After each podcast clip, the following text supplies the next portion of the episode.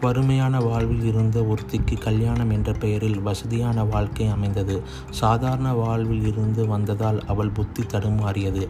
அவள் புகுந்த வீடு. வீடா இது? மாளிகை. அதை ஆளப்போகும் அவள் ராணி இல்லை. பட்டத்து ராணி. ஒரு பட்டத்து ராணியா வீட்டு வேலையை பார்ப்பது? யார் அங்கே? மாமனார் ஓடி வந்தார். சொல்லுங்கள் அரசியே. இனி அது அதுக்கு அந்தந்த ஆள் போட வேண்டும். உத்தரவு அரசியே. ராணியின் கட்டளையின்படி மாமனார் வெளிவேலையும் மாமியார் சமையலையும் பார்த்து கொண்டனர். மாளிகையை சுத்தப்படுத்துவதற்கு ஒரு இளம் பெண்ணை நியமித்தனர். பணிகள் எல்லாம் மிக சிறப்பாக நடந்து கொண்டிருந்தது. தனது இப்போதைய நிலையை பிறந்த வீட்டில் காமிக்க வேண்டும் என்று நினைத்தாள். ஆனால் எப்படி போவது?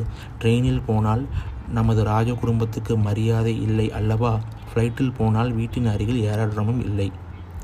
கணவனை இம்சித்து அழுது சித்திரவதைப்படுத்தி ஒரு வாகனம் வாங்கினாள். அந்த வாகனத்தை தானா ஓட்டி செல்வது இல்லவே இல்லை. ஒரு ஓட்டுநரை நியமித்தாள். இதை கண்ட சிவன் கண்களிலிருந்து கண்ணீர் வழிந்தது. சிவன் உங்கள் கண்களில் இருந்து கண்ணீர். டியர் பாரு ஒரு ஆணின் பரிதாபத்துக்குரிய நிலைமையை கண்டு வந்த கண்ணீர். கம் லெட்டஸ் வாட்ச் ஒரு மாதம் சுற்றித்திருந்து இறுதியில் அவள் வீட்டிற்கு வந்தாள். வீட்டில் யாரும் இல்லை. அரசியின் அருகில் ராஜாவும் வேலைக்காரியும் தூங்கிக் கொண்டிருந்தார்கள். அடுத்த நாள் காலையில் ராணி அவளது ஆயுதமான தொடப்பக்கட்டையை கையில் எடுத்தாள். பாரு ஒய் ஆர் யூ கிரைங் பட்டத்து ராணி வேலைக்காரி ஆகி போனாள். சிவன் சிரித்தார்.